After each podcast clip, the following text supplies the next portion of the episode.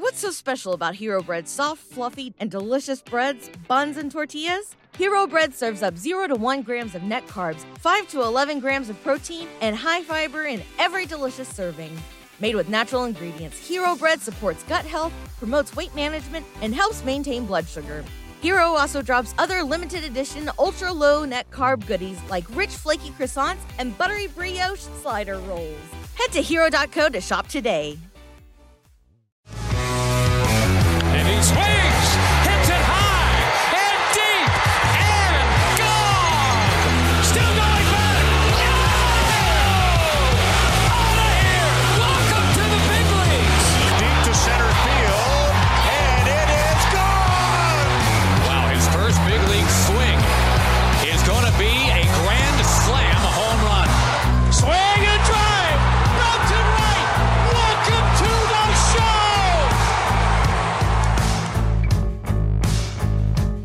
Happy December, new week, new month on the call up here. And we are still going to be recapping a little bit from the 2023 season before the calendar flips. But of course, we wanted to get one more look back at 2023 before we get to the point where, hey, the winter meetings start really kicking off. All of a sudden, we get the Rule 5 draft, and we're not going to be able to look back anymore. So we wanted to talk about our biggest surprises, both positive and negative, uh, on the player side. So individuals, Jack brought three, I brought three on both ends of the spectrum.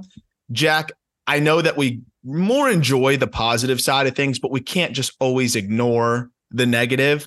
And the negative in this is more I was excited to see what you would do, or I thought you could do better than this. You might not be cooked, but 2023 was disappointing because I expect more. And that's that's it. It's not it's not a bash party here. Yeah, I the way that I kind of viewed it was I was seeking guys that I was really excited to watch in 2023 and they kind of fell by the wayside at the end of 2023. Mm-hmm. And what I mean by that is not their prospect pedigree is entirely gone. We're talking about a guy that is still I don't want to say consensus, but it is still a, a top 100 prospect on most outlets for one of my disappointments, but the, the thing about him is I was so excited to see what this guy would do at a new level at a really young age, and he was really disappointing. Yeah. So that's kind of how I, I viewed it. I'm excited to get into it, but happy winter meetings. Yep. I need you to tell me about this Phillips cat that's going from Atlanta to Seattle. Uh, and then before that, my favorite part of the winter meetings, yes, is the transactions. But I think my second favorite part is you have everybody in the same place and they're all required to do at least some form of media. So Alex Anthopoulos was on MLB Network Radio on Sirius XM on Monday morning.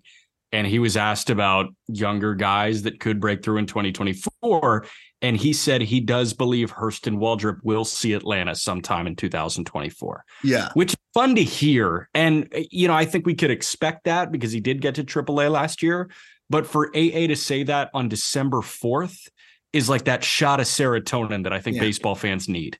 Yeah, no doubt. It just gets you excited. It gets you feeling like, hey, it's going to be all hands on deck, and and one of those situations where, especially when they're trading away some of these other, you know, depth arms, that it shows you that it's a lot of the reason why is because of the confidence they have in Waldrep, and you know now they were able to move some spots, open some spots on the forty man with arms. You know, we talk about some of the guys that went outward, right? They they they trade a couple. Uh, in, in a Shuster, and and we could talk about the whole and yeah, like so many. but the, the reality is like Waldrep's probably better than all of those guys, even as an unfinished unfinished product.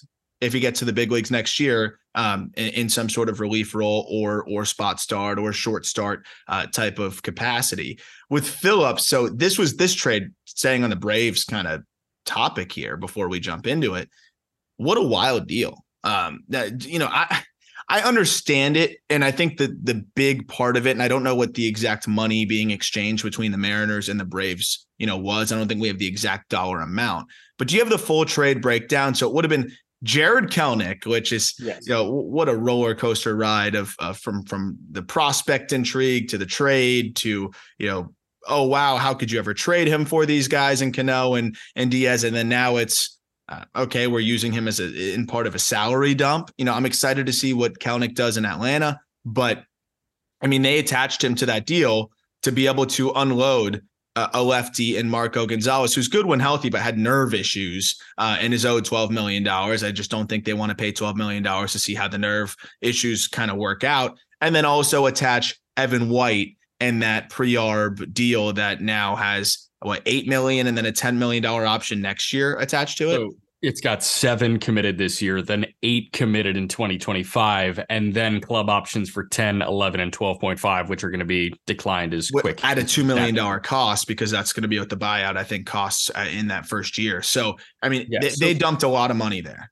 They're saving 15 total in Evan White. And this year alone in 2024, 12.25 plus seven is 19.25. They're saving nearly $20 million that they can allocate elsewhere. And Kowar is on the minimum. Does Kowar make the roster? I don't know. Phillips is what double A arm? No. So Phillips is the interesting one because he hasn't thrown yet as a pro. So what's interesting with Phillips is second round pick. Braves really excited about him. And I think this is the Mariners probably attacking it from the lens of, hey, we're not going to get a, you know, a Murphy. We're not going to get a, a Schwellenbach. We're, we're not going to get those kind of arms in this deal. So if we have to go a notch below, uh, we want as much upside. And, and Cole Phillips was up to 99, uh, 98, 99, 6'3, big kid out of California who had a good slider as well and and really saw his stock rise. Then unfortunately had to go tommy john undergo tommy john surgery as we see with so many guys that have that like rapid uptick from low 90s to upper 90s just a lot of strain on the arm. Um, so gets the tommy john and he was hopefully going to come back at the end of last year. Not there was no explanation as to why he didn't. Maybe they just could have erred on the side of caution. Just turned 20 years old. So if he comes back and is healthy this is a super high upside arm. But I think the Braves looked at it like we prefer Schwellenbach, we, we prefer you know Murphy, we prefer Smith Shawver, we prefer all of these other guys that are further along. Yeah. We got to part with somebody. It's got to hurt a little bit, and I think they were okay with a guy that's probably four years away. Well, and probably Burkhalter too, Blake Burkhalter, where they took out of Auburn. Uh, yeah. I think that was last year in the third round or something. And that guy was a Tommy John guy, but again, electric fastball. So they have a bunch of I don't want to say middling guys, but a bunch of guys that can be swingmen types. Yep. Um, I'm fascinated by what Atlanta is going to do on the trade front because you hear these positive sentiments about Hurston Waldrep and, and you see them kind of clearing the runway. Do they go get a top flight starting pitcher and do they part with an AJ Smith Shawver? I hope they don't. I think Smith Shawver can be a huge piece of what they're doing in 2024 from a Mariners perspective, I I tweeted when this like went down because it was eleven thirty at night when of it course. went down. I said I tried really hard to comprehend, but now I'm crying and my head hurts and I'm going to go to mm-hmm. bed. And as soon as I sent that out, I saw Heyman tweet. This makes a lot of sense for Seattle, kind of clearing the runway to go make a play at Soto. And I think that makes a ton of sense because they cleared up 20. Soto's owed about 27 they have that room now financially, and we know they have the pitching depth to go give the Padres what they need. And they cleared up 13 with with Suarez. So they're clearing the runway for something here. I'm with you because you got the 20 there, you got the 13 with, with Suarez as well. You're around 30 million, depending on how much you kicked in, you know, into this deal. Yeah. They're doing something. They're going to do something. So uh, I'm very excited to see what that looks like. And you know, we talked about the Mariners aggressively depleting the farm when they went out and got Castillo and they went out and made some of these other moves. Uh, it's already kind of replenished. You know, this is one of the systems that you know I thought strong drafting and some some good IFA you know pickups, and now identifying some of these pieces here and there, like a Phillips who's going to be healthy early in this year, and um, you know we'll see how Mako progresses and some of these other guys like I like I like what they've been able to do, uh, and I like the way that they've been able to kind of reload the system. And um, I'm just they better reinvest the money. It's going to be tough to sell if they don't reinvest that money. On the Brave side, I like getting some pitching depth with Marco Gonzalez. If he's healthy, it's worth a flyer. Yeah, why not? so let's jump into these. I we'll, we'll start with the disappointments, as you kind of mentioned before we we started recording, and it resonated with me. I like to to end with the good, right? We don't want to end with the bad. So let's start with the guys that you know somewhat disappointed. I, will I'll start with a bonus one because we're going to go three three and then we're going to switch the other way and and go on the positive end. I'll start with a bonus and we'll just talk Druw Jones real quick because I, we wanted to bring guys that were unique disappointments to us. Um, and, you know, of course, there's going to be overlap with a lot of other people in the prospect community. But just in terms of guys that we talked about in the open, we were just kind of more jazzed about, or at least had some strong expectations for. You know, there's definitely a bunch of players that probably disappointed, but I just wasn't really circled on them and, and wasn't dialed in on them.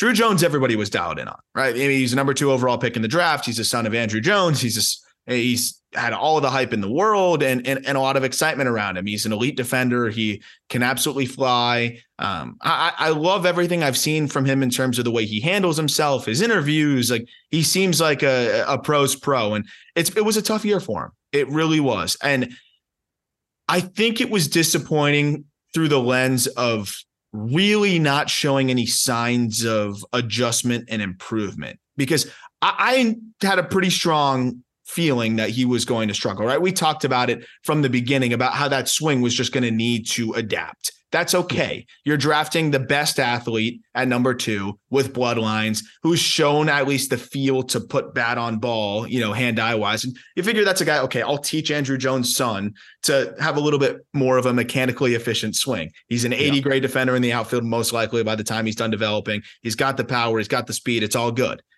But he struggles out of the gate. Then you see him kind of hit the the develop. I don't know if they officially put him on the development list, but he, he's pulled from games, right? You don't see him play in any games in low A anymore. Then he appears a little bit at the complex, and then he appears back again in low A, and the swing still looks equally brutal. Um, it's a step in the bucket. He's totally pulling out. The, the the path is just so short and in and out of the zone and incredibly flat. And it is is a really it has to be an inside pitch that he can inside out swing because he's pulling off of it and the path is so short, or it just has to be a little flare that he catches off the end. If you look at the spray charts, he had more balls hit the other way than pull side. Like that's a guy whose path is jacked up.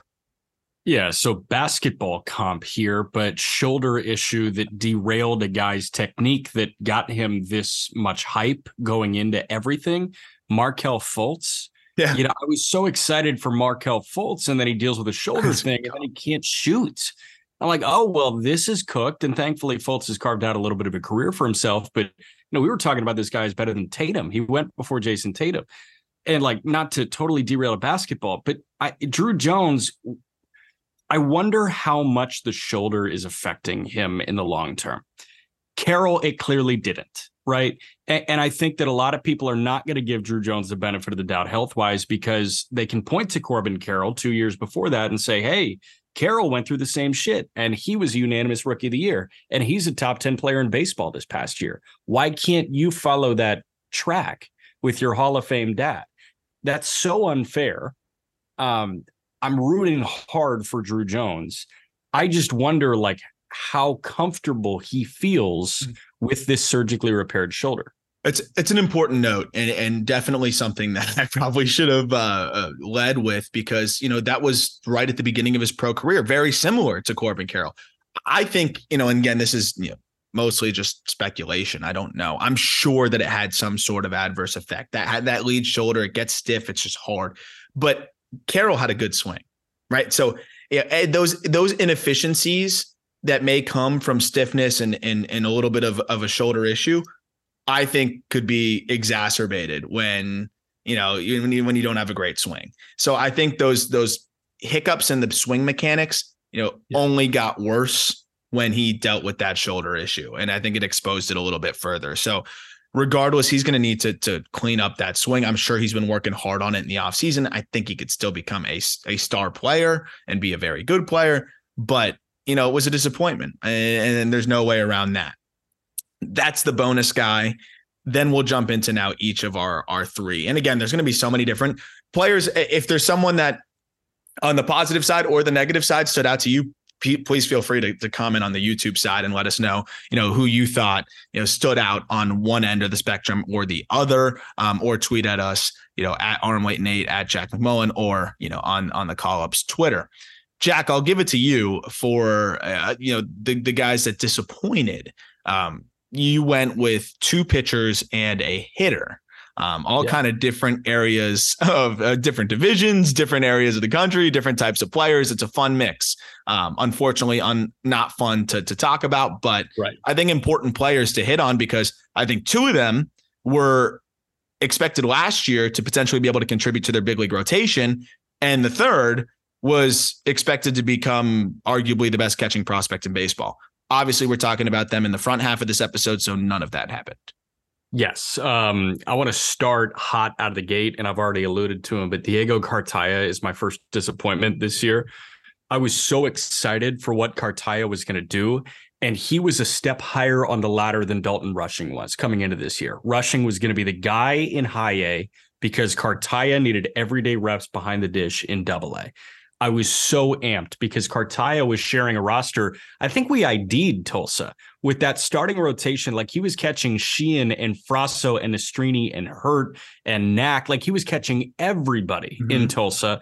And then offensively, you had him, you had Vivas, you had Eddys Leonard, you had Andy Pages. Like so many guys were just stocked in Tulsa, and Cartaya was the best name.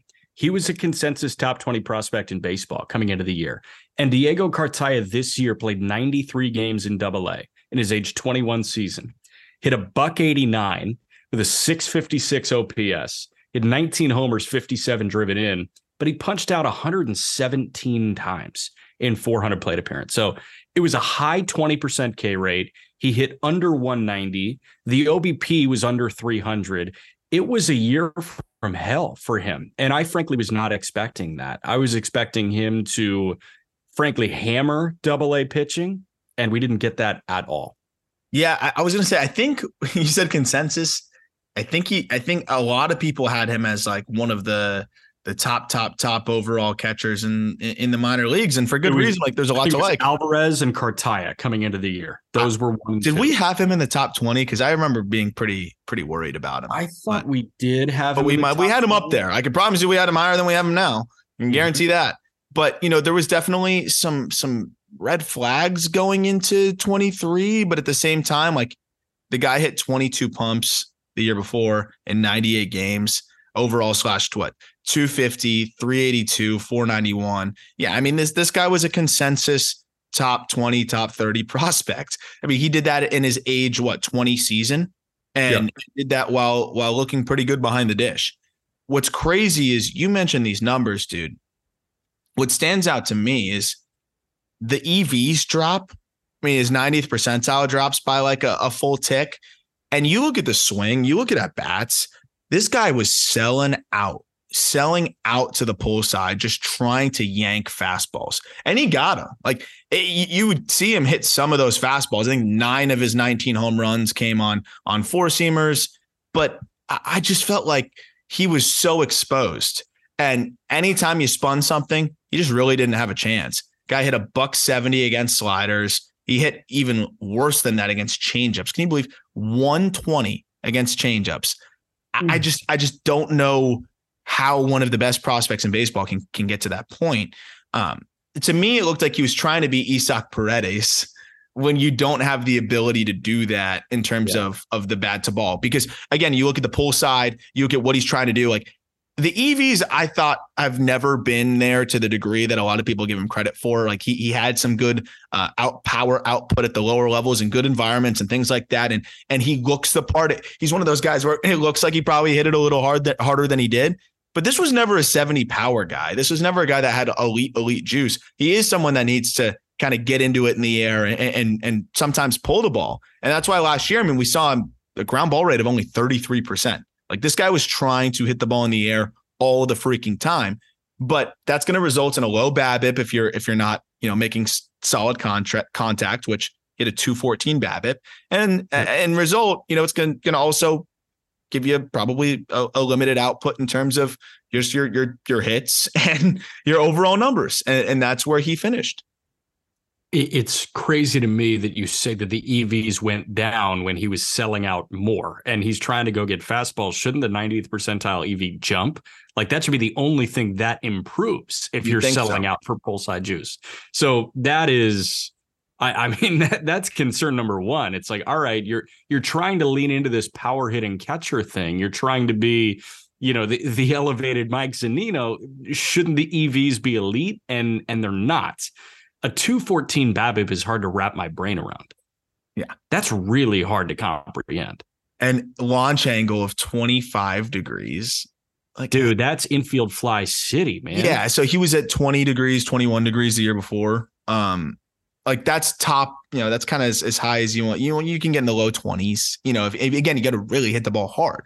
Uh, so to to get to the 25 degree area, like that's tough, man. Average launch on homers is what, like 17 degrees? Around there, yeah. Yeah. And like, you know, line drives are going to be between 10 and 20. If you're living between 10 and 20, you're hitting 700. Right? Like balls that are hit yeah. between those those degrees are generally like, you know, the, the highest BABIP uh, types of batted balls. So definitely a, a, frustrating year, and just not a lot of line drives. Period. It just seemed like, like you mentioned, pop ups or or weak fly balls, um, and just just not a lot of in between. Um, when he catches them, he catches them, but you know, even the max exit velocities, I don't think were up to par with you know what people maybe give him credit for power wise. Max of 109 last year, like that's that's fine. It's not, um, but it's not good enough for no. a six three, you know, tank of a catcher. And then, you know, you, depending on who you ask, a, a, lot of evaluators feel like he's gotten a little stiff behind the dish. Um, that you know he's kind of thickened out. So even more so, you'd expect to see more from the power department. So this is a big year for him coming up because I, I am very concerned. There were the red flags at the end of 2022, uh, but still a really good season that kept him as one of the best prospects in baseball at his position. But there were some, there were some, yeah, I would say yellow flags. And then now you get a bunch of red flags at, at the upper levels. Yes, he's young, but if it doesn't happen for him next year, he's going to start falling like a rock if he isn't already. Yeah. Next guy for you. Next guy for me is Caleb Killian with the Chicago Cubs. Um, it was really hard to watch him considering where I think the consensus was at in 2022, especially at the beginning of 2022. Everybody was amped for Killian coming into the 22 season. And the, the Kris Bryant trade arc is fascinating to me because we were kind of living it in real time. And me as a Chicago native, I was like, wow, that's really sad. You know, Kris Bryant was the guy that brought that fan base in my hometown a, a World Series championship for the first time in 108 years. The return was Canario and Killian. And at the beginning, it was okay, Canario's the headliner, but Killian's had a pretty solid year. He had an excellent finish to 2021 after the trade. He led minor league baseball in, in strikeout to walk ratio. It was ridiculous. 2021 between what high A and double A, 112 punch outs, 13 walks. So coming into 22 is like, all right, this guy's going to, you know, start the season in AAA. He's going to look good for five starts, and then he's going to be part of the Cubs rotation in 22. That wasn't the case. He had an ERA in the low to mid fours in AAA in 2022 in 23, I was like, all right, I watched this guy hit 99 miles an hour last year. 2023, I watched him hit 99 again. How does 99 result in a mid fours again? And how does the K rate drop like this? And how does the command dissipate like this? It, it felt like he was getting tattooed because he was leaving 99 over the heart of the plate. And it did feel like he was a bit timid at times. The location was odd for me. And it, like, every pitch was just kind of blending and they were all either over the heart of the plate or they were missing badly. It was he was a really tough watch for me as somebody that is a pitching junkie that was really rooting for that guy to be a consistent piece in the Cubs rotation. Dude, you talk about like everybody being excited about him. I I think I had him ranked as like the one of the best, if not the best arm in the system at one point. Like I and I know that was more of an indictment on the system, but I was really excited about Killian. I was the way he finished that 2021 season. It was the 2021 stretch right at the end, like you mentioned, where he was just lights out. Um, it was ridiculous. Yeah. Yeah. So comparing the data, it's very interesting. To me, it kind of looks like a guy that's tinkered and tinkered and just gotten so far away from where he was and where it worked. So you look at the I guess just kind of the the first of all the release data and just like, like that side of things. 2021, he had a release height just a smidge below six feet, uh, but was getting s- extension of six eight. You know, so for reference, you know, MLB average is like six three, you know, roughly on the extension side. Um, so above above average extension there. Um, and that's going to help the fastball play up a little bit. Um, and then again, a slightly lower release point. Then in 2022, that extension drops to 6.3, 6.4. Um, and his release height jumps a little bit too. So those are two things that you don't want for a four seam fastball. And then by 2023, the extension he gains a little bit again, but the release height now jumps all the way to 6'3, 6'2, 6'3. At a 6'2, I should say, actually, it's closer to that. 6'2 release height, you're almost at that point better off throwing either sinkers or you better have a fastball that's like Justin Verlander's with 19, you know, 19, 20 inches of, of vert from that high of a release point. He has about 15 inches of vert. So he's gotten to this higher release point um, still is diminished in terms of of extension from where he was before, and the fastball still has the same shape. So I don't know what the best course of action is. I don't know if it's starting to uh, adapt to sinker, and you know they actually kind of did that a little bit more with him. Like he yeah. started to lean into that a little bit more, but I don't know if he has that sinker action. Like I don't know if he's able to generate that. So I feel like he's in a. You talked about not having the confidence. I see a guy that's like in a tweener spot with his fastball and can't really get back to where he once was.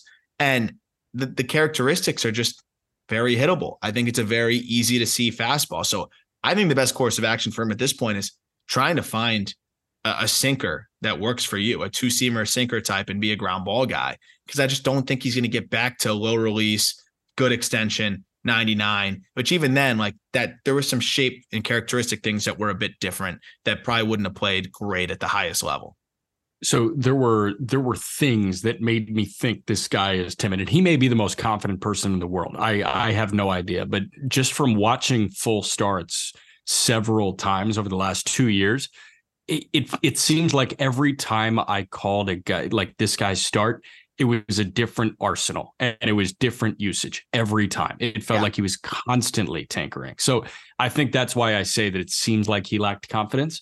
Um i I hope that he figures out an arsenal that works for him, but I'm telling you, it was he's got five pitches. I have no idea which one we're going to see the most. Well, and, and the rubber. Yeah, I was say the last thing, I think you mentioned it there is is the breaking balls just weren't good for him. You talk about them blending together; they absolutely do. And then on top yeah. of that, like last 15 starts of the season, which would be that range of which you you saw him a couple times.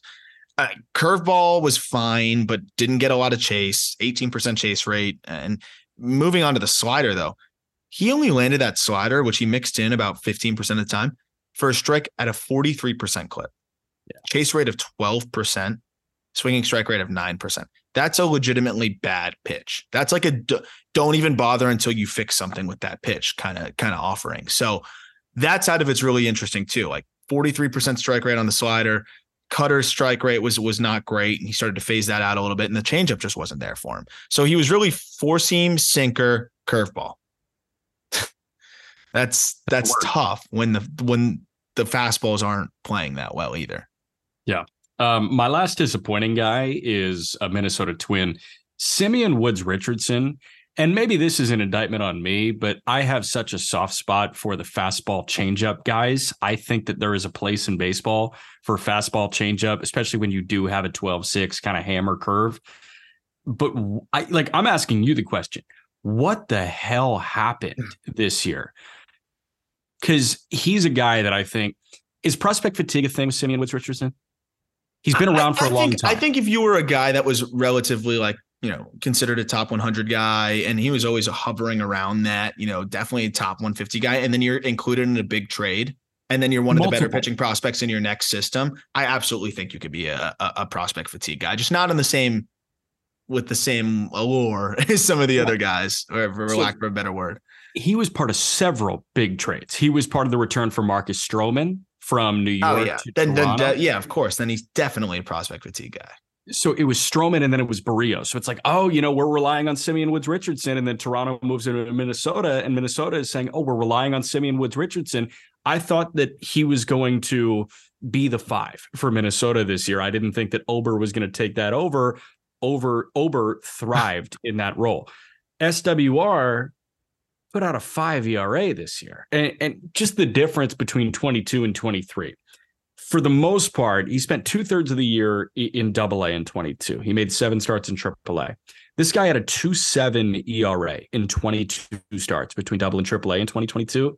He was punching out nine and a half per nine. He was walking three. Where did those go? This year, 113 innings. He had a 4.9 ERA. He had a whip 1.5 after a 1.0 whip last year. He was punching out seven and a half per nine. He was walking five per nine.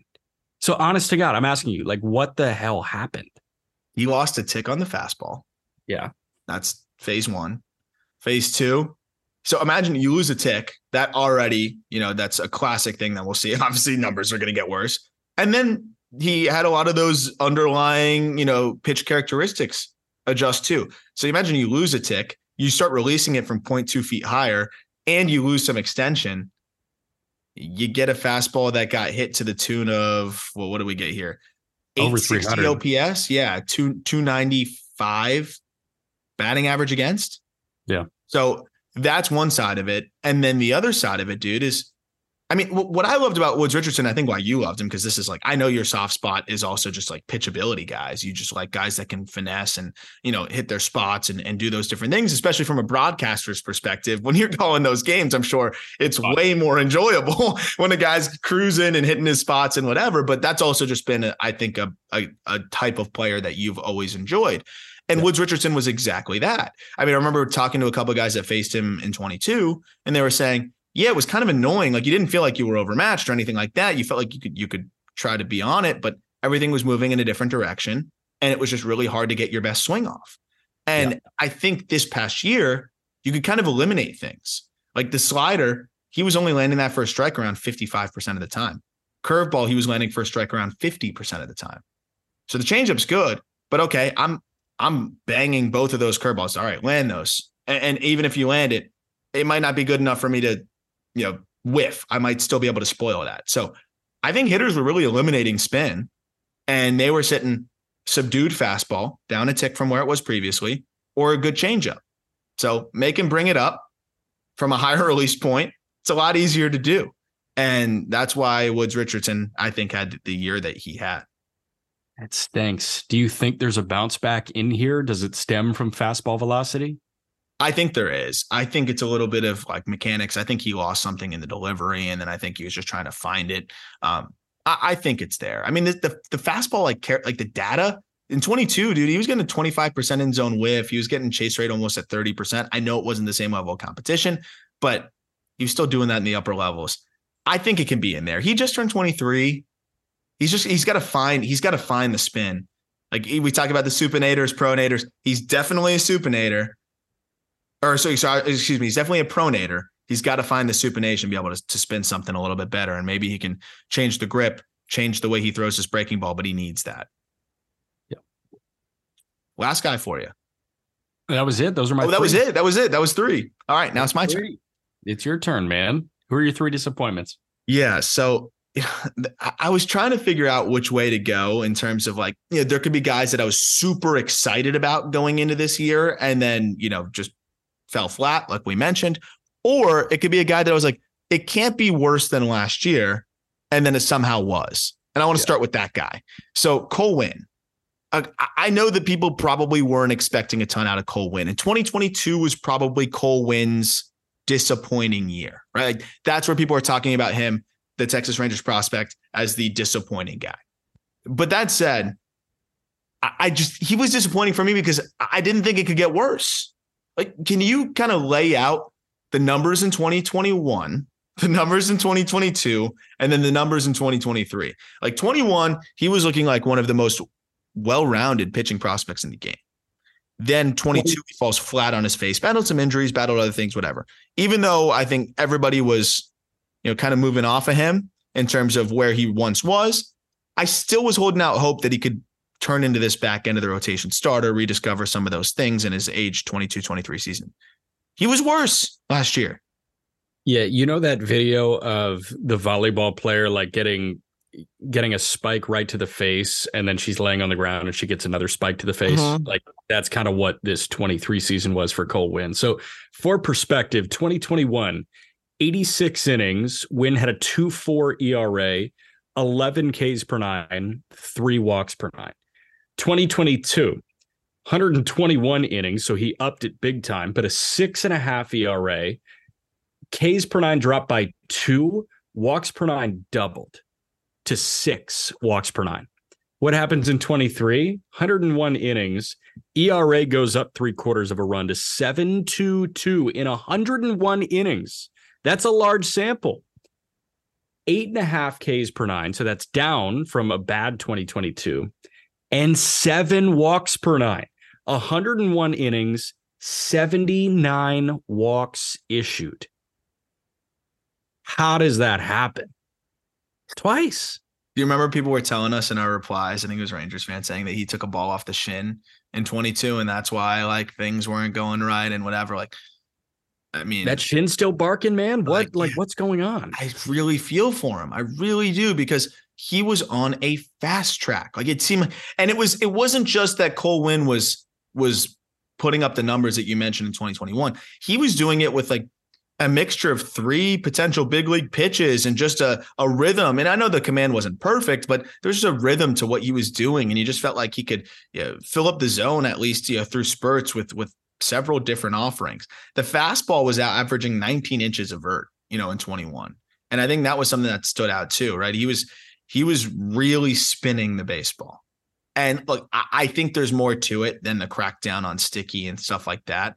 But it is worth noting that you know, from 21 to 22, he loses two and a half inches of vert.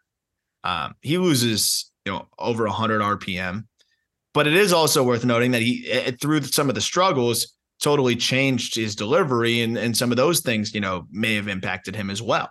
Um, but just to lose the command the way he has, I mean, do you, do you think it's almost like a version of of the yips, right, where he's like now just made some adjustments and made adjustments and made adjustments to try to get back to 2021 and similar to what we were talking about with, with before is like now he's just so far gone that he almost needs to go back to square one.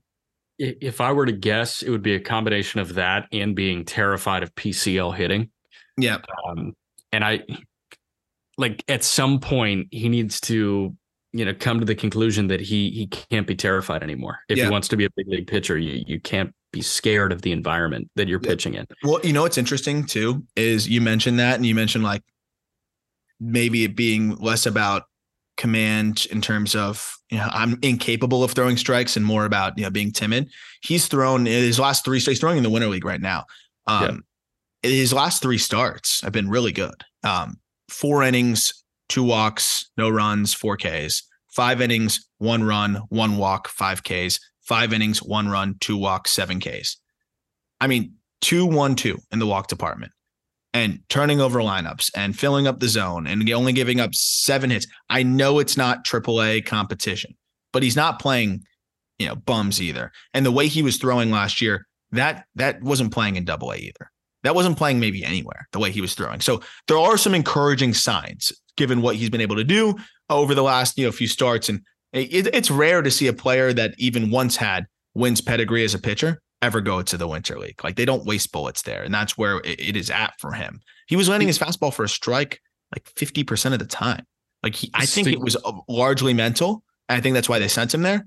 And maybe this is the confidence he needs. I he really disappointed me, but I'm still gonna hold out a sliver of hope going into 24. I think I am.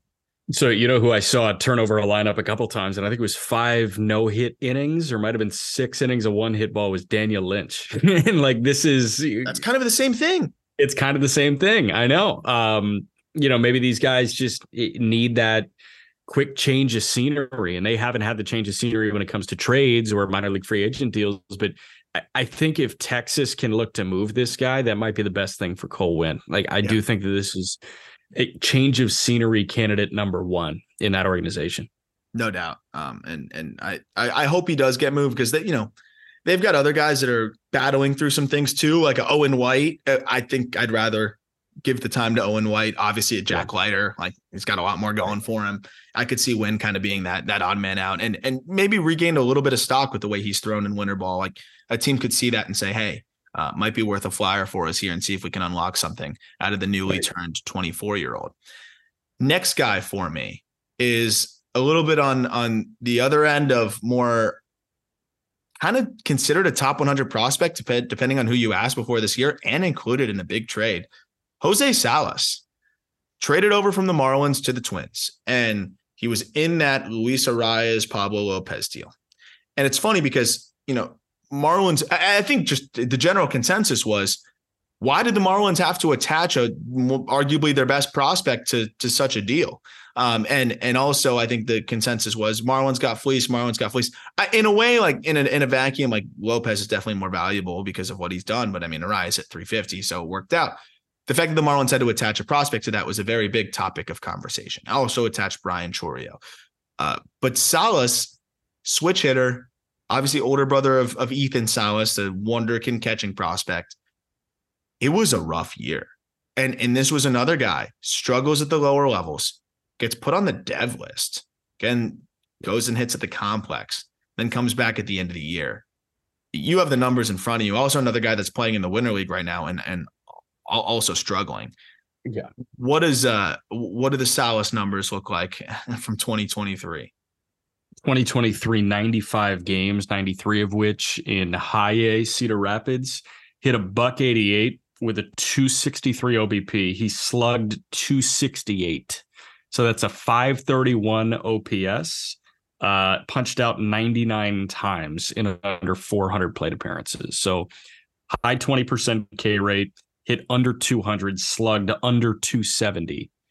This is a year from hell. And he's getting on base at a 230 clip in, in the Venezuelan Winter League. Granted, he's eight years younger than the average hitter, but you know, he was there when he was 17 years old. And, you know, you, you would think after several years of pro ball, you could up the OPS from 412 and you're a 17 year old past 471 when you're a 20 year old. But that's just not happening right now for him preseason, I think top 100 guy uh, by Prospectus, you know, who we're usually on, you know, the same page with with a lot of our rankings, yeah. and and I know Fangraphs had him very high. I, a lot of people were like, "How could this guy be moved here?" And I think that's part of the reason why it was a big disappointment.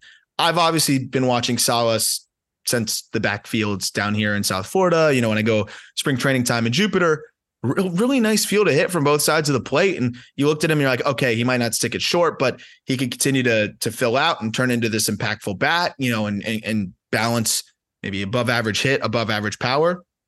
There wasn't a ton of whiff last year. I mean, the contact rates were fine, but it just the ball didn't go anywhere. The exit velocities weren't good. The quality of contact was not good.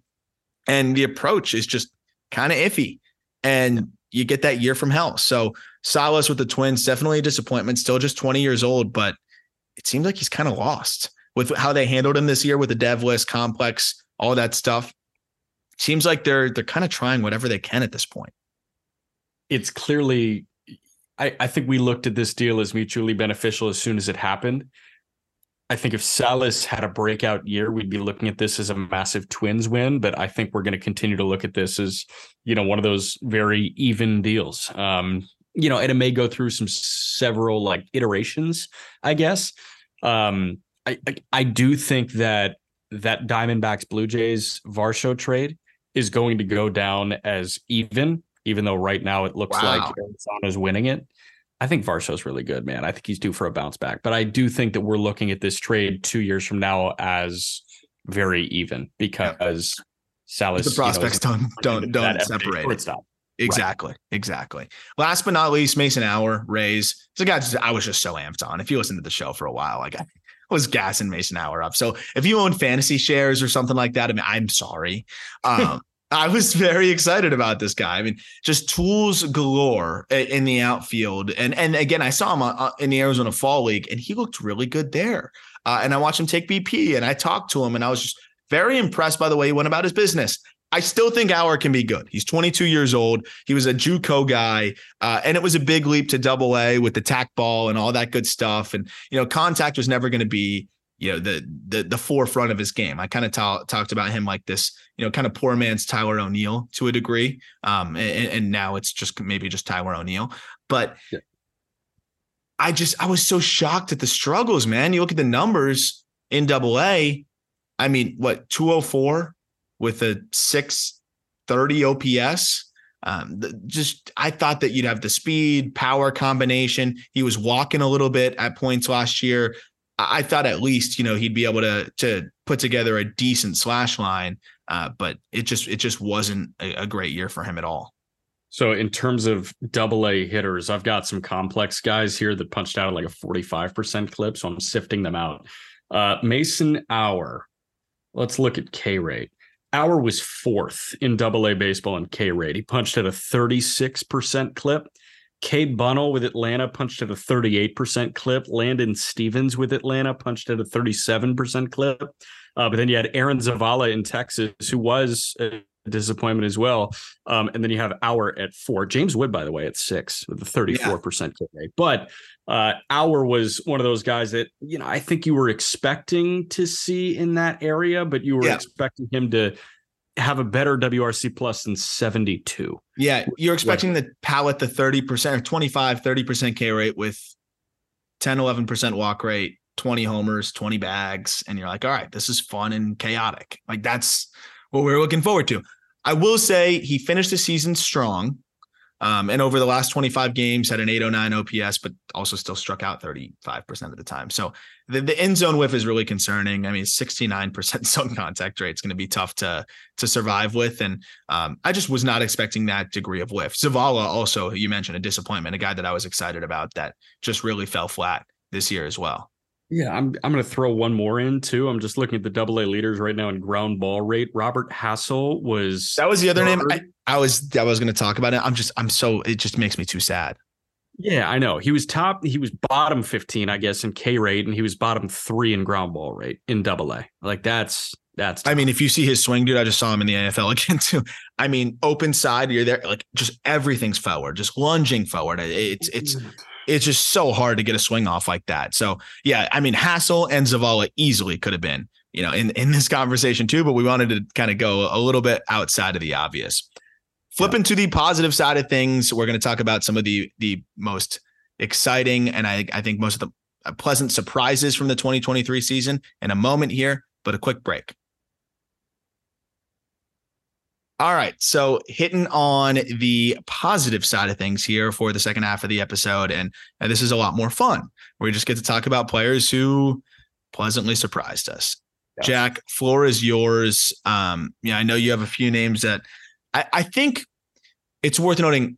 We're we're gonna have some first round guys in here because not oh, most first round picks don't actually work out, but also because yeah. it's relative to what our expectations were, and they had insane years you know, relative to even those expectations. I'm sure you could you could highlight, you know, somebody that was drafted in the 12th round and whatever, but we didn't even have that much that much of an expectation for them, right? Like uh, uh to just give it away, but just to make my point, like a Brady House, top pick, people had crazy expectations. I began to get a little bit skeptical, and then he met a lot of those crazy high expectations in a bounce back year that's a pleasant surprise.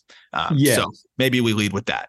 I, let's start with House, yeah, because I don't, I don't think it was a breakout. That's my thing here. It's mm-hmm. we've already talked about breakouts, and while this could be considered the, the good, the first good year in professional baseball for Brady House, it's not a breakout because we expected this, we didn't get it, and now he achieved our expectations, and you know maybe surpassed them a little bit they were veered off, I think, a teensy bit in 2022, and he was dealing with injuries in 2022. He only played 45 games in low A last year, and he had a 731 OPS. So, what does he do this year? He doubles his game output. He played 88 games, and he hit 312 with a slug just under 500. He OPSed 860 between 36 games in low A, 16 games in high A, and then a month and a half, two months in double A as well. And in double A, this guy put together maybe his best spot. He had 324 with an 840 OPS.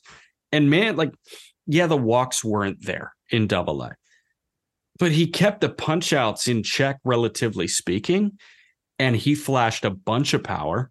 Mm-hmm. I was really impressed with this version of Brady House that we saw this year. Uh, no doubt. And I think the big key is he's healthy because uh, the looks I got at Brady House were I guess injured looks. And it's that's the thing is like you don't know what's going on. We talked about that with Robert Hassell, and now he's healthy and he's still struggling. So it's it's tough, right? It's really tough. But when you see a guy that definitely was was going through injury issues, is healthy, and then performs like this, it's very easy to chalk it up to the health. And then when you look at the underlying data, and we only had a 45 game sample last year of House, uh, but a 90th percentile of 101, Um, yeah. just just struggling to get the ball in the air, uh, which is something that he he still needs to do a little bit more, but just really struggling to get the ball in the air. And and you think about it, it's like that's not the Brady House that that we saw out of high school, and that's not the Brady House that is 6'3", 220. Um, so obviously dealing with some different ailments, and and I think that very much impacted his ability to hit. But that on top of that, even his profile, like injuries aside, even if he had a solid year last year, if you told me that he'd get up to double A and actually do well and and and not get blown up and strike out a lot uh, in his yeah. age 19 season, I don't know if I would have believed that. So he's a surprise on that front too. Like the fact that he was able to climb those levels and, and succeed, as you mentioned, in double A is remarkable. Um, and, and I think he's far from a finished product because you mentioned the walks. I mean, he's still chasing at a 37% clip. He's still swinging at 54% mark. Like he's still swinging way too much, but the power was there. The contact ability was there. He got the ball in the air far more, only a 46% ground ball rate and a 90th percentile 107. Jack, he hit a ball 113 miles an hour. He literally just is showing us, hey, I've got juice. I just wasn't right last year. Check it out. And he has way more power in the tank. That's the thing is once he can, you know, the, the swing's flat, and I think that helped him make more contact. But once he can kind of generate a little bit more lift and and be able to also make some better swing decisions, this guy could be an absolute force this isn't the year. 2024 isn't the year you don't think, right? I think 25 is the year where we see everybody come up. Crews will be up in 2024 and Dylan Crews will, will play center field. I think this is probably the end of the line for Victor Robles as the everyday center fielder. But 25, I do think you get your first taste of James Wood and your first taste of Brady House playing third base every day. And, and I think that's when I can really buy into the product that Washington Nationals baseball is going to be again. And I, I think that they're well positioned for 2025. I'm I'm 100% with you. I think it's going to be really fun. I mean, there's a there's a legit chance at a September call up if they want to. Um, but I, am with you. I think 2025 is the spot where we're going to see this core really come together and be fun. And I just hope hope Hassell can join them. Uh, right. But you know, we'll see. Uh, but if he was on his track that we thought he once would be on, man, this this would be a really fun, you know, young core, but it, it already is still a very exciting young group they got there. Uh, next guy. Justin Crawford, another first round pick. Uh, and we had some dialogue before we started recording about Justin Crawford. It's like, are you sure he was a surprise? And I said, well, I mean, did you expect him to hit 330 in 87 games in his age 19 season? Like he didn't spend any time at the complex this year. Yeah, that part is remarkable. Yeah, so 16 games. He was really underwhelming at the complex out of his draft year um, in 2022, but in 2023, 87 games, most part in low A, 69 of the 87 in low A. He played 18 games in high A, and this guy, as a whole, slashed 332, 392, 467 with 47 bags, and he only punched 69 times in 400 plate appearances. So he kept the K rate in check. He stole a shit ton of bags. He had eight triples in 87 games. And I was stunned at the slug number. It didn't come from homers. That slug number is not going to be high. But if this guy just accumulates doubles and triples with that game changing speed, I really feel good about who this guy can become. Because as a 19 year old, this was way better than what I was expecting in low and high A. Oh, definitely. Especially when I looked at the swing. You know, I was like, oh, okay, this is gonna be this is gonna be interesting. And he's a project, right? Bloodlines, though, he's 6'3, 175. You can dream on on the projection. Um, you can go get it in center field too. And he was he impressed when we watched it. Kind of just came back to me as you were breaking that down he looked really good when we saw him in the uh, futures game. And I know that's a short spurt, but he had some comfortable ABs. I was very surprised because, again, the swing's a work in progress in terms of getting it to a, a place where it's going to translate at the big league level. But the way that he was kind of able to command his at bats, the way he's able to kind of feel the barrel was impressive. And I think that's why he was able to hit 330, as you mentioned in low A, because put bat on ball, run fast. And he did that. But he also made really good swing decisions for the most part, you know, and I thought was able to kind of hold his own. Um, my concern is is that he put the ball on the ground 70% of the time. Um, and that's legitimately unsustainable. However, yeah. you alluded to the power and that there was just more there than than people th- you may have thought. And I'm with you. That's the part that stands out the most to me. And that's why I'm excited about Crawford if it can come together hit tool wise, because he's six three with that projection. And yet he slugged a little bit, some because of the speed, some because of the defense sucked and you know that he's playing against. but also because he he hit the ball hard in the gaps. Like he he squared balls up. He was not a slap hitter. He he had a 90th of 103. He flashed 109s, plenty of 105s, 106s, 107s. With his speed, that's more than fine. And you know he's going to get stronger. And he was a young 19 at the start of the year. He had just turned 19. So I think he's absolutely a surprise from the lens of how he performed. Um, I am skeptical if this is going to translate in high A, and it might be a little bit of a work in progress from there. But I think to your point, his starting point is elevated from where we thought it was going to be. I think we thought that there was going to be more fighting through it and just fighting to put up good numbers in full season ball right away. And he did that. So now it's can you get the ball in the air and can you try to match this production against better pitching? That's ahead of the you know ahead of where we thought they were going to be with him. Yeah, and you know, kind of speaking to your point, like you said it before we started recording, we we can't ding him for what hasn't happened yet. Exactly. We we can't you know judge this guy. For me, I think doing that is very similar to discrediting a guy because of a high BABIP. Um, I heard it year after year with Tim Anderson. And I don't think that's what came back to haunt Tim Anderson. yeah, five years later, the BABIP caught you like now. Oh man, he kicked in officially. Um, just kind of ridiculous to me. Like at some point, the results need to speak for themselves, and I, I thought the results for a 19 year old in low and high A were were amazing. No Speaking of results, my last guy, stay with me for this. Justin Henry Malloy is the new king of the walk, and he's going to be not Greek, uh, but he's going to be a god of walks when he does get his big league chance. I'm going to walk you through pretty much every level since he graduated high school. He redshirted at Vandy, college summer league, 23 games after his redshirt freshman year, hit 267 with a 440 OBP. Redshirt freshman year at Vandy was one for 15, so hit 067, but had a 364 OBP. summer league after that, 324 with a 523 OBP. Sophomore year at Vandy, 167, a 487 OBP. Then he goes to Georgia Tech, 308, a 436 OBP. Gets drafted 2021 in low A, 271, a 388 OBP. 2022, high A, double A, triple A with a trade, 289, 408 OBP. Goes to the Fall League, where I know you saw him in Scottsdale last year. 306, a 438 OBP. And then this year hits 277 in 135, you know, 135 games as a 23 year old in AAA, 277 with a 417 OBP. His, if you combine every single stop that this guy has made since he graduated high school, his on base percentage is 426. Hmm. That's incredible. That is incredible. The, fa- the, fact that he tapped into power, had 23 homers this year, walked 110 times in 135 games, and showed decently at third base, right field, and a lot of left field. He's a part of the Tigers' 2024 plans. Yeah.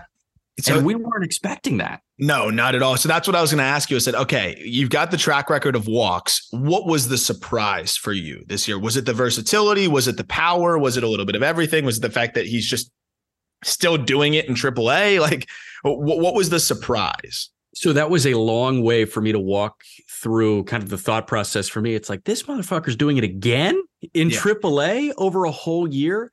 The power output was impressive. 23 is the most he's had at, at any stop. He had 17 last year in similar number of plate appearances. We upped that by six.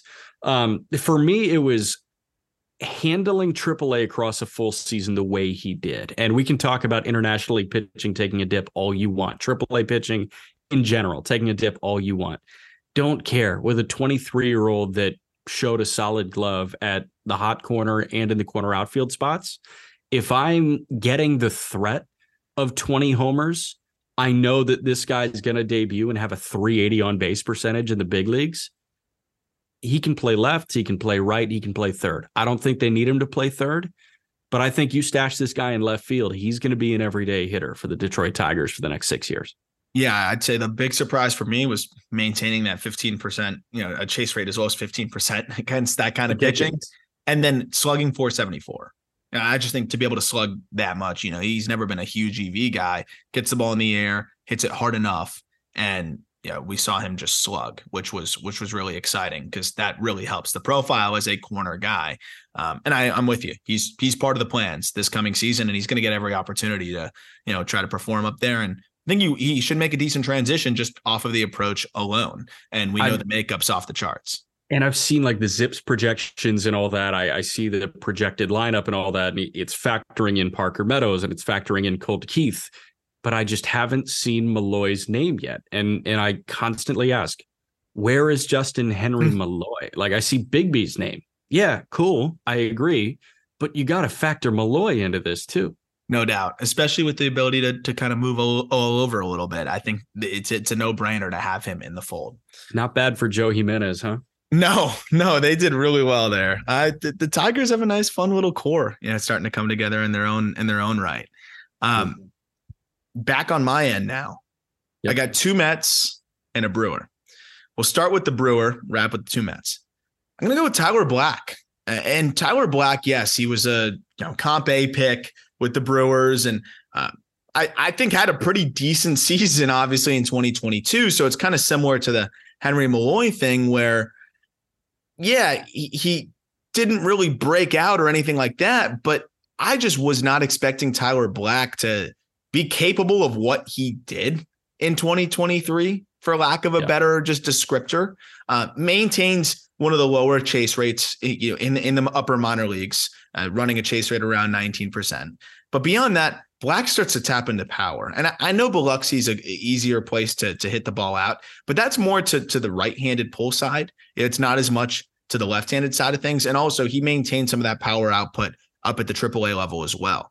But it was just so much fun to watch this guy do his thing because he swiped upwards of what 50 bags, but then taps into that power. Uh, I don't know where the heck he's going to play defense long term. Uh, they've third base seems like the best option. Maybe he plays first. I don't know, but the bat's really what stood out to me. To walk nearly as much as you strike out while tapping into you know more power than you ever have with 18 bombs, 12 triples, 25 doubles. Uh, I thought that was what really no one could have said they could expect. I think a lot of people were excited about Black. I think a lot of people thought, okay, yeah, the bat to ball skills are great. The approach is great. The speed is there. But I don't think anybody expected the contact rates to stay well above average, the chase rates remain elite, and the power to tick up to at least average, maybe above with the way he's been able to tap into it. I mean, Black was was a really impressive player, no matter how you look at it from this past season. I was just so floored by his comfort level when I was watching him defensively. And, you know, the speed, you can see that on the baseball reference page. You can see, you know, the 50 bags or whatever it was. Um, my thing is, you know, when we talk about some of these guys, you know, I, there are some things that I'll take away that, you know, you may not see in, you know, the video that you watch. And you're watching so much video and, and it's good to kind of bounce off of you because I'll text you like, I think Brooks Lee's a good defender. You're like, really? Let me look more into that. And then it turns out that he's a pretty solid defender. Tyler Black, I said, this guy's super comfortable. You saw him play in Nashville. Wasn't that your takeaway too? Yeah, well, it's funny because the, the defense has been the question, right? Where do we stick this guy? Um, he got some looks in spot. center. He got some looks in other spots. I, I think he's limited in terms of like, you know, he's not going to be able to make these superstar plays. He's not going to grade out as a fantastic defender. But to your point, it used to look like he was rushed. It used to look like he was uncomfortable trying to kind of be something he's not defensively. Now it's, hey, I'm just going to nail the fundamentals, going to make every play I'm supposed to make. And look, if I can't make that backhand in the hole because my arm is fringy, it is what it is. But I think he's kind of realized, hey, I'm going to make everything that is makeable. And that's all he needs to do with that offensive profile. So I'm with you. He just he looks far more comfortable than he's looked in the past, and that might be enough to hold it down at third um, and, and and be a, a fine option there with the bat leading the way. What stands out to me to wrap up in AAA, he walked more than he struck out in triple. He slashed yeah. 310, 428, 514. And it's funny because you go from Biloxi, which is somewhat of a launch pad, and then you go to Nashville, which is one of the harder environments to hit in in minor league baseball. And his slugging percentage was nearly identical 513 in Biloxi, 514 in Nashville. So that's the thing to me is this guy found a way to tap into some more power. He's got this big leg kick and controls it so well. It's like Zach Neto esque with the way that yeah. he's able to control that. um, and tap into like a similar amount of power where it's like you wouldn't expect, you know, power is not going to be part of their game, but all of a sudden you're like, oh, he's got 15 homers, he's got 18 homers.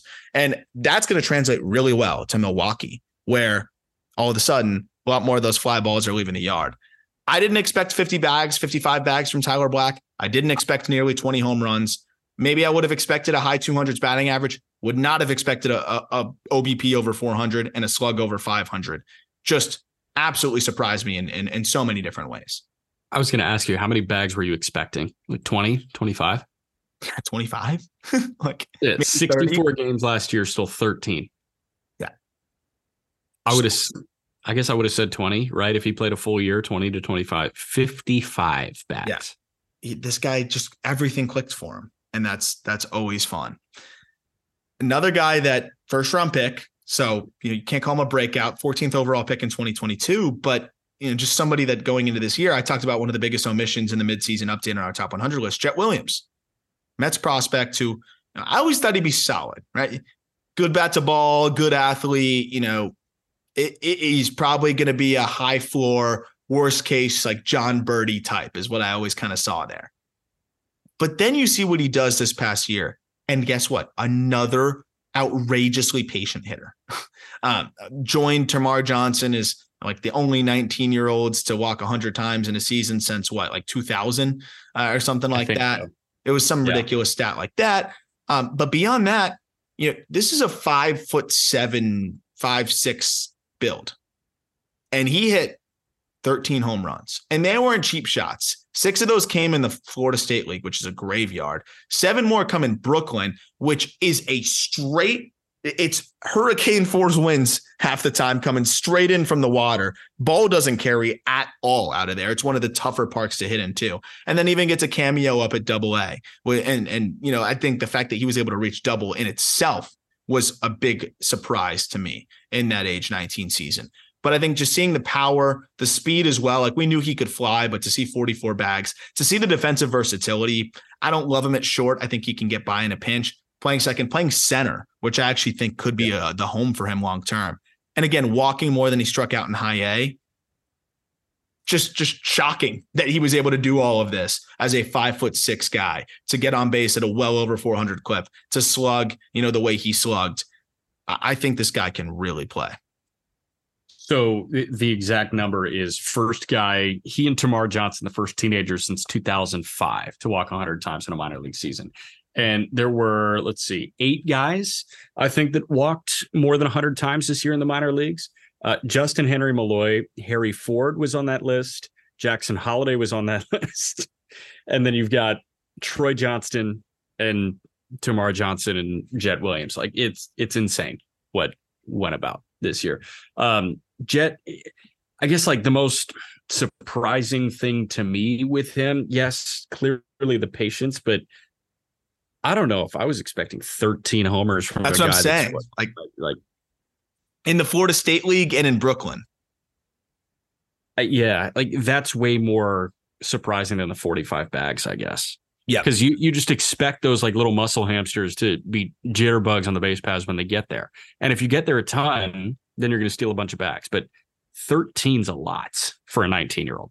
Yeah. And then also the, the exit velocities, just in general, just to have a 90th of 102 and a half, like I just wasn't expecting that. I wasn't expecting a 90th percentile of 102 and a half. I wasn't expecting exit velocities upwards of 110 miles an hour from that little yeah. frame. Like I, th- that is what stands out to me. So this guy's got the juice to, to be an everyday big league player. And, and that's why the Mets took him in the first round. Yeah. Another Mets guy, real quick to wrap up here, is Christian Scott.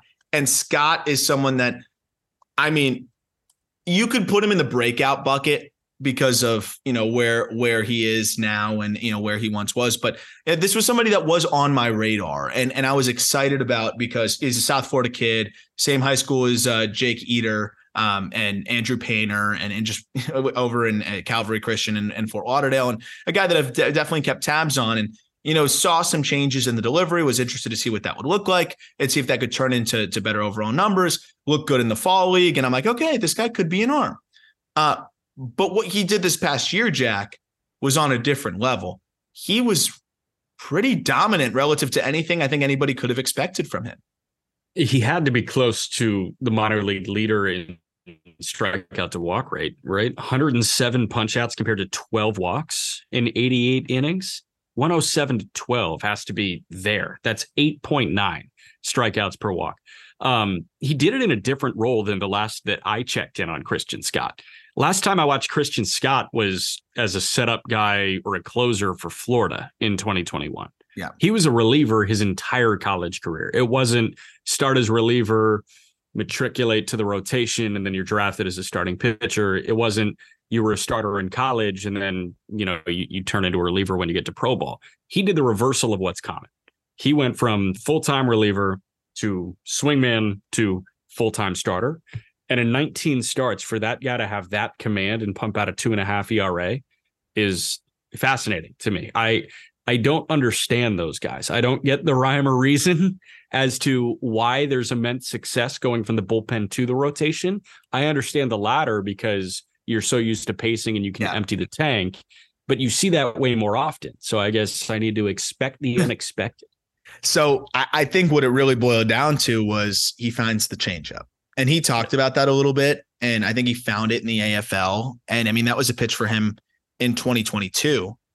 He was only landing that first strike 47% of the time. So he was fastball slider. That was it. It's fastball slider. And that's a reliever, right? And then now you add that third pitch, and the changeup was arguably more reliable for him than his slider. He landed the changeup for a strike 66% of the time. So almost a 20% jump in strike rate. And it was also nasty. Like the, the shape totally changed as well, where you know, he started to get 15 inches of horizontal movement on it all of a sudden, whereas he was using sometimes a split grip and just a different kind of changeup before. So it's a nastier changeup that he's throwing for a strike more. Okay, well, that's going to help. And so he starts using that pitch equally to the slider 22% usage on the changeup, 22% usage on the slider. And so now he has two viable secondaries. And I think that really just helped him attack line, attack hitters, uh, be able to kind of you know sequence a little bit better and just have that third look because the slider is good. It's not great. Um, the fastball is a plus pitch, and now the changeup is good. So it gives him a plus fastball. I think the changeup might be better now as a 55 grade pitch, and the slider might be more of like a 50 55. So it gave him that third pitch, but now it also turned into his second best pitch. So it was like twofold for him.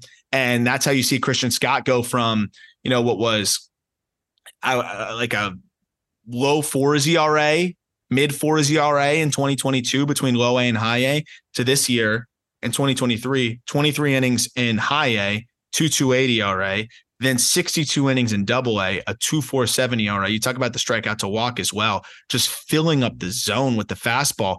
And that's the big thing, too. Fastball from a 5.5 foot release height it is just hard to pick up. 73% strike rate on the fastball, 33% in zone whiff, 32% chase rate, 20% swinging strike rate on the fastball. That is a 70 grade heater, actually. Like that, he just purely dominated with a fastball, good extension, low release, gets on you quick, and he was just blowing it by guys. Pair that with the finding of the changeup. Mets have a guy here.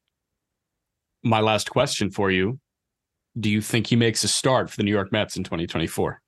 Yes, I do.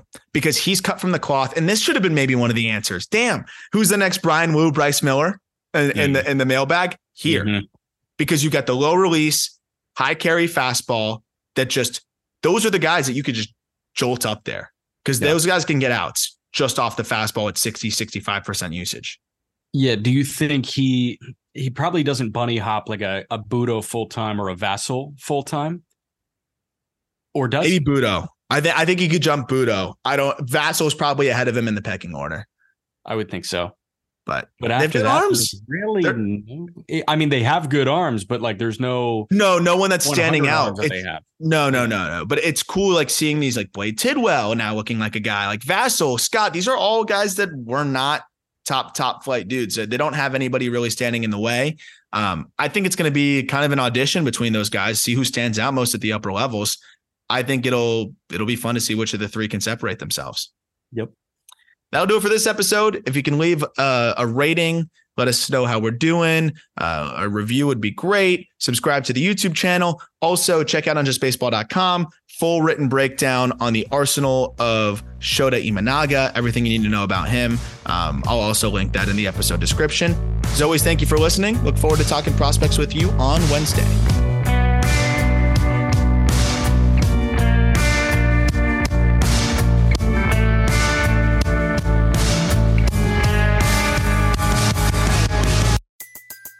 Everybody in your crew identifies as either Big Mac Burger, McNuggets, or McCrispy Sandwich.